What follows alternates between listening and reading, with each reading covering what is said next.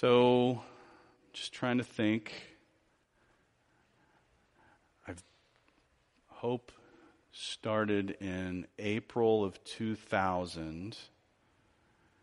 That would make this our 15th or 16th Thanksgiving. So we did one in 2000, and then this would be 16th, I think. Yeah. It's math. Don't try to do it. I can't do it either. It's just, it, okay, we'll go with 15th. It seems important, so we'll leave it there. It doesn't matter. We've been here for a while. How's that? Okay. And uh, I don't think, I might be wrong, but I don't think I've ever actually done a Thanksgiving sermon before. I'm usually finishing up a series or in between series, and I do something different like we did last week. And so I was listening. Uh, uh, I have this bad habit. I listen to NPR on the radio. And uh, there was this discussion.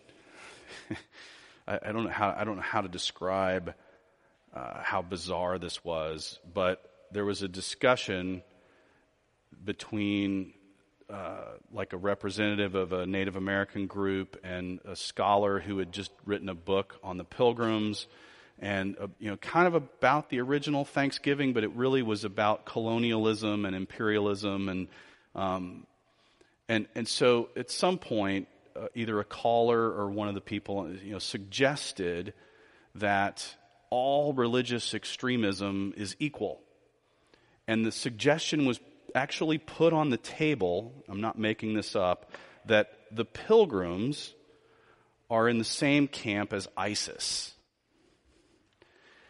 And I was very, very pleased. The, the scholar who had just written a book uh, about the pilgrims was actually from Cal Berkeley, which is not exactly uh, let's how do we want to say this? Usually a place that we find to be friendly to the christian perspective. Is that a fair statement? Okay. Um, the the berkeley scholar actually i think it was a caller corrected the caller and and said well actually the pilgrims weren't here to kill people. They didn't that didn't agree with them. In fact they never made it a matter of policy to kill people for religious reasons. And I was actually blessed that somebody that I was, would have assumed might have picked up that mantle and, and run with it, uh, kind of stopped the conversation and said, no, no, no, not all extremism is the same. In fact, the pilgrims came here to escape that kind of behavior. That's why they were here. The, it was so bad in England and Holland um, that it made getting onto a worm infested vessel and floating across the unknown in the cold or whatever seem like a great idea. Like, let's, let's just be miserable for three or four weeks uh, because at least we have a chance of getting somewhere where we can be alive and miserable instead of miserable and then quickly, suddenly dead. So, um, all that to say, it got me thinking about Thanksgiving. Not in the you know, terms of the original Thanksgiving, but really in terms of biblical gratitude. Where does this come from? Where is where is it rooted? What's at the heart of our thankfulness as Christians? And so I want to just sort of drill down into that a little bit this morning and see where God takes us with that. So just to be clear, this isn't a this isn't a revisiting of the first Thanksgiving. This is a uh, a question about what it is that we're thankful for, and I want to introduce you to a, a word that is used in the Greek New Testament um, in various forms, and I'm going to try to I'm try to explain this as carefully as I can. because I've got like a stinking Greek scholar in the back row, and it's always it would be so much easier, Rusty, if you weren't here and I could just make stuff up and you know throw things into big categories, and nobody would know any different. You know, uh, you hadn't discerned yet that that stops me. Thank you, I appreciate that. So let's take the word gratitude. It's related to the word gratuity or graciousness or gratification. Those are all words that have the same root. Does that make sense? Okay? So there's a word in Greek that has various forms that all share the same root. And that word is most often translated as grace. But I've, I've got a, a couple of uh, scripture passages in your bulletin, and I've taken the grotesque liberty to highlight a few of those words for you. Uh, these, all of the words that are in bold italics in your passage today, the bold italics were put there by me, and all of those words share the same root, the root word for grace. So, grace and gratitude are etymologically, they share the same root in English as in Greek. You with me? All right, so we have a root that we're looking at and exploring as we try to understand. Here's the theory. Well, let's read the word and then we'll get to theory. Okay. John 1, verses 14 through 18. And the Word became flesh and dwelt among us. And we have seen his glory, glory as of the only Son from the Father, full of grace and truth. John bore witness about him and cried out, This was he of whom I said, He who comes after me ranks before me because he was before me. For from his fullness we have all received grace upon grace. For the law was given through Moses, grace and truth came through Jesus Christ. No one has ever seen God, the only God who is at the Father's side. He has made him known. And then we see this same root very actively used in uh, a passage in Colossians chapter 3, verses 12 through 17 where the Apostle Paul teaches the church in Colossae these words Put on then, as God's chosen ones, holy and beloved, compassionate hearts, kindness, humility, meekness, and patience, bearing with one another, and if one has a complaint against another, forgiving each other, as the Lord has forgiven you so you also must forgive. And above all these, put on love, which binds everything together in perfect harmony. And let the peace of Christ rule in your hearts, to which indeed you were called in one body. And be thankful. Let the word of Christ dwell in you richly, teaching and admonishing one another in all wisdom singing psalms and hymns and spiritual songs with thankfulness in your hearts to God. And whatever you do, in word or deed, do everything in the name of the Lord Jesus, giving thanks to God the Father through him.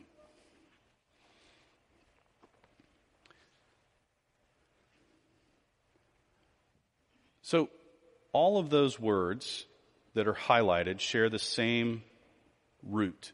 And you can see the, the diversity of ways in which they're translated or, or used in their original context to sort of spread out the meaning of this idea of grace. The theory is just this that at the core, at the heart of gratitude is grace. That it's, it's grace that drives our gratefulness, if you will. Um, and so I want to just sort of explore that idea and, and maybe to take that one step farther to say that because God has shown us his grace, our calling is to be thankful. How's that? That's what I was trying to say. So, this idea of thanksgiving, of being grateful souls, begins with Christ. Grace starts with Christ, with Jesus. Um, the Apostle John, in his first chapter of his gospel, tells us some astounding things about Jesus. Things, these are, these are truth claims that are unequaled in the history of civilization. No one has ever claimed what John is claiming about Christ. No one has ever made these claims about another being, at least another human being, in the history of humankind. This is bold, strong language that is unapologetic in its claim. And so let's just take a look at some of the things that the Apostle John tells us about Jesus. That through Jesus, God became real to us. You know, the idea of God can be very, let's call it ethereal, very mysterious, very distant, very unknowable, or seemingly unknowable. And all societies throughout all of history have kind of played around with this idea of God, of, of who God is, or what God is, or maybe there's more than one, maybe there's a bunch of them, maybe they're just playing with us, right? When we've felt that way before in our lives. Uh, maybe there isn't one, could be another way to look at it. Uh, but John is saying that in Christ, God became fully real to us. Let's, let's take a look at what he's saying. It's, it's a claim that God entered our history. He entered into history. Um, I, was uh, thinking about this, and our universe is largely described in the terms of space, matter, time, and energy. And then maybe some other stuff people are still trying to figure out. I don't really know. It's not my wheelhouse, right? I got to be careful because there's like a guy that understands all this stuff here today. So, um, and I wasn't pointing at you, Dr. True. Yeah, and yeah, you knew that. You, yeah, okay. Um, just in case you know you're not already humble, it's my job. Yeah. So God, who does not consist of space, matter, time, or energy, stopped in a existence that doesn't really know time. He stopped and entered history. He came out of wherever he exists apart from this universe and broke in and established himself on earth. The Word became flesh. He became one of us, part of us. And he not only entered into history, he entered into humanity. What you might describe as the ugliest part of creation. God said, I'm going there. I've got some business to do. And the only way for me to pull off what I want is to enter into their existence, to become one of them. Let me be clear, he didn't stop being God, he just started being human. And so, God, through Christ, became real to us. Grace made a shift in its relationship to humanity by God becoming human.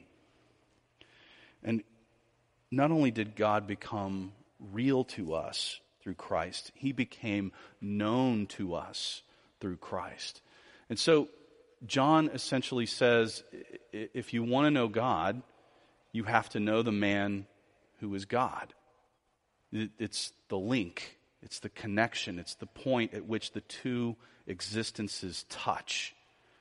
And so here he is. And when we know him, we know God. We see what has never been seen. We experience what has never been experienced. We know what has never been known, at least not to this extent. God became known to us in Christ. He made his grace available to us. For from his fullness we have all received grace upon grace. And John goes on to say the law was given through Moses, grace and truth came through Jesus Christ. No one has ever seen God. The only God who is at the Father's side has made him known. This is a bizarre statement. Did you follow that? So, no one's ever seen God. Check. Got that. You know, Moses, like, caught a glimpse of his back or something, right? And glowed like he would, was chewing uranium for a week or so, or more. I don't remember how long. Um, no one's ever seen God. The only God who is at the Father's side has made him known. So, wait a minute. No one's ever seen God. Got that. Uh, the only God, okay, I think I know who you're talking about, who's at the Father's side. Wait, I thought the Father was the only God.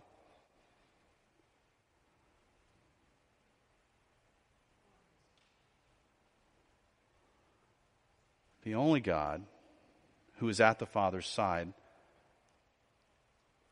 he has made him known. So this is a claim. This is a bold statement that Jesus Christ is God. He and the Father, as Jesus would say later in the Gospel of John, are one. There is God the Father, there is God the Son. They're both, well, how does he put it? The only God. How many gods do we believe in? That'd be one. And somehow, God the Father God the Son, God the Holy Spirit, being one, are still able to relate to each other. And it took Christianity about 300, 250 years to figure all this out. Um, but let me just emphasize how radical of a statement this is. And so Christ makes God and His grace available to us, and He makes God personal to us. He brings the eternal being of God into each of our hearts to live there by the presence of His Holy Spirit. And this is such a radical shift in human understanding of who God is and how he relates to his people. Up until this point, you went to a centralized location and worshiped a God, at least in Judaism, who was behind a curtain. His throne was in a dark room. And no one went in there except for one guy one day a year. And even he had a rope tied around his waist in case he died while he was in there. They could drag him out uh, so nobody else had to go in there and die with him. So, this means that this God, who is so ethereal and mysterious and sometimes distant, has been brought into each of our hearts. That he has taken up residence within each one of us in a way that defies even our understanding or any understanding prior to the writing of this passage. So, grace starts with Christ. He changes everything. And grace turns on one concept forgiveness. This is where everything changes for us. Paul describes this change in his letter to the Colossians in chapter 3, in verses 12 and 13. Um, listen to these words. Put on compassionate hearts, kindness, humility, meekness, patience, bearing with one another, and if one has a complaint against another, forgiving each other. Yeah, that's what comes natively out of Pastor Tom. You know, when I'm mad, I always go straight to the, that list, right? It's just part of my, no, it's not really. Annie's shaking her head. She's like, I've seen mad, and it's nothing like this list in that guy. This is the change that Paul is describing, that grace brings about in our hearts that shift away from our own selfishness and anger and pride into this changed life. We're called to begin this change in our walk with Christ. It's not going to be perfect in this life, it's not going to be complete in this life, but it starts here, it starts now. The shift, the change. You have been shown grace, Paul reminds us. Um, interesting that the actual root of the word grace is the same word that's at the root of this word for forgiveness here. Um, you have been forgiven. It's used as a verb here. And you are called to forgive. You've been shown grace. You're called to sh- show grace. And Paul even says it's not just that you're called, you've been chosen to show grace. You've been chosen to be the recipients of grace and forgiveness. You're chosen to be the exhibitors of grace and forgiveness. Begin the change is our call and experience the love. Paul reminds us this is the greatest gift. The forgiveness frees us to enjoy the love. Without the forgiveness, we're not in a posture to relate to God in, in, a loving sense. We're only in fear of Him, of His wrath. With what Christ has done to take our sins upon Himself, we're free of that fear. And we relate to God in terms of His love for us for the first time. And Paul says, not only is this the greatest gift, it's what brings it all together. Love sort of brings into the pen the compassion, the gentleness, the kindness, the patience, the forgiveness. It brings it all together and holds it in. And so we are to see that grace begins with Christ, that it all turns on forgiveness, and that grace brings about gratitude. Um, Paul, after he talks about the change and the basis for the change, he shifts to the, using the same root of the word to talk about our gratitude. And he begins this by saying that we are to let the peace of Christ rule in us. What used to rule in my heart? What used to rule?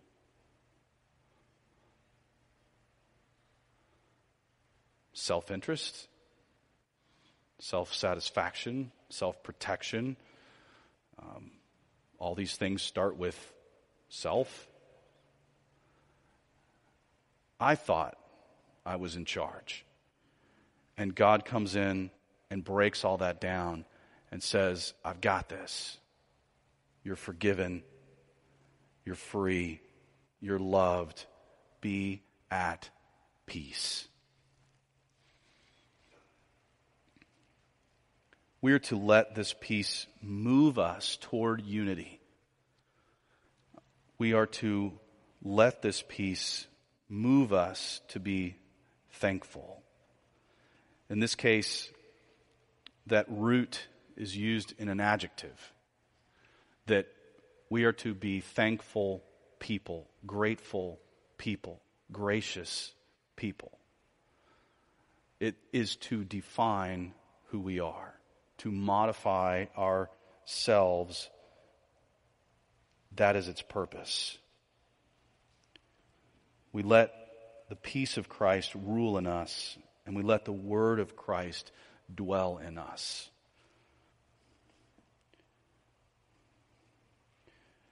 It is interesting in verse 16. Find my place. It's okay. You see the uh, thankful in the, in the passage where the highlights are. It says thankful, thankfulness, and then giving thanks. You see those that's in the printed passage? Those first two are the first one and the, th- and the third one are one word, all related with the same root. The middle one is actually the same word that's used in the John passage to describe the grace that comes to us through Christ, the grace upon grace. And so it's almost like he says, with grace in your hearts to God, with, with graciousness, with gratitude in your hearts. This is to define our hearts and what is there. We are to let God's grace flow through us, and we're to let it return to Him to bring Him glory. In this last instance, it's used as a verb again because Rusty cares about those kinds of things. Um, but it's an action. This gratitude, this graciousness is an action on our part that is to ultimately bring glory to God. When we are thankful, when we are gracious, when we are loving, when we are forgiving, compassionate, kind, gentle, or patient, we're bringing glory to God. Because these are all attributes that are foreign to us natively. They're not part of who we are uh, at our heart. But when our hearts are changed by the love of God through Jesus Christ, all of these attributes are free to flow through us in ways they never would have before. And so we are called to be thankful, to be people of grace. Will you pray with me? God our Father, we thank you for your word. We thank you for your grace. We thank you for your Son, Jesus Christ, and all that he poured out on our behalf. We thank you for his willingness to sacrifice, for his eagerness to see change brought about in this world, for his love that knows no limits. Lord, help us to see more clearly who you are and how your love impacts our lives. Help us to understand that we are forgiven and loved and included in your family. And let us be eternally grateful. And may it all bring glory to your name. In your Son's name we pray. Amen.